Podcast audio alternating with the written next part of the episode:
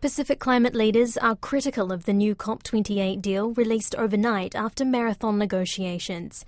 The deal calls on all countries to move away from the use of fossil fuels, but does not include explicit calls to phase out or phase down. Caleb Fotheringham has the details. COP28 President Sultan Al Jaber called the deal to phase out the global use of fossil fuels historic, a first of its kind deal signalling the eventual end of the oil age but Pacific climate advocates are feeling less optimistic.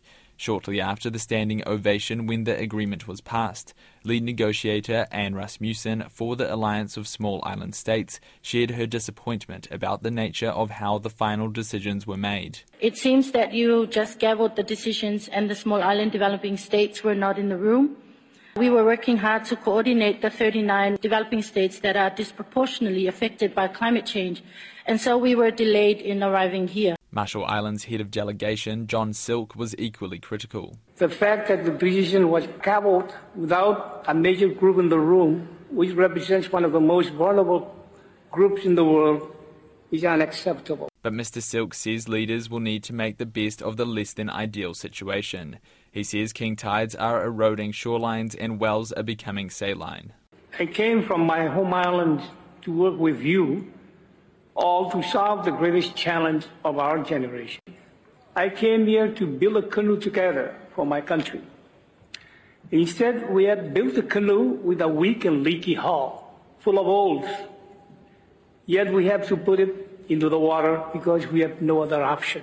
A statement released from an Alliance of Small Island States spokesperson says the new text was an improvement from the draft, which Pacific leaders likened to signing a death warrant but it still did not go far enough.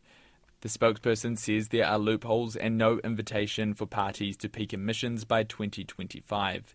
Sindra Sharma, Senior Policy Advisor at the Pacific Islands Climate Action Network, says the agreement will not keep global warming below the 1.5 degrees Celsius threshold. This level of incremental progress, it really doesn't feel like progress at all.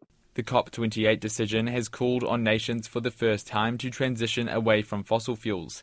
Sharma says it's taken too long to get to this point. The source of climate change really is fossil fuels. So to have 30 years later or 28 years later to have the mention of fossil fuels in the text is a little bit of a joke. Ms. Sharma says their team from the Pacific Islands Climate Action Network will continue analysing the final text over the coming days.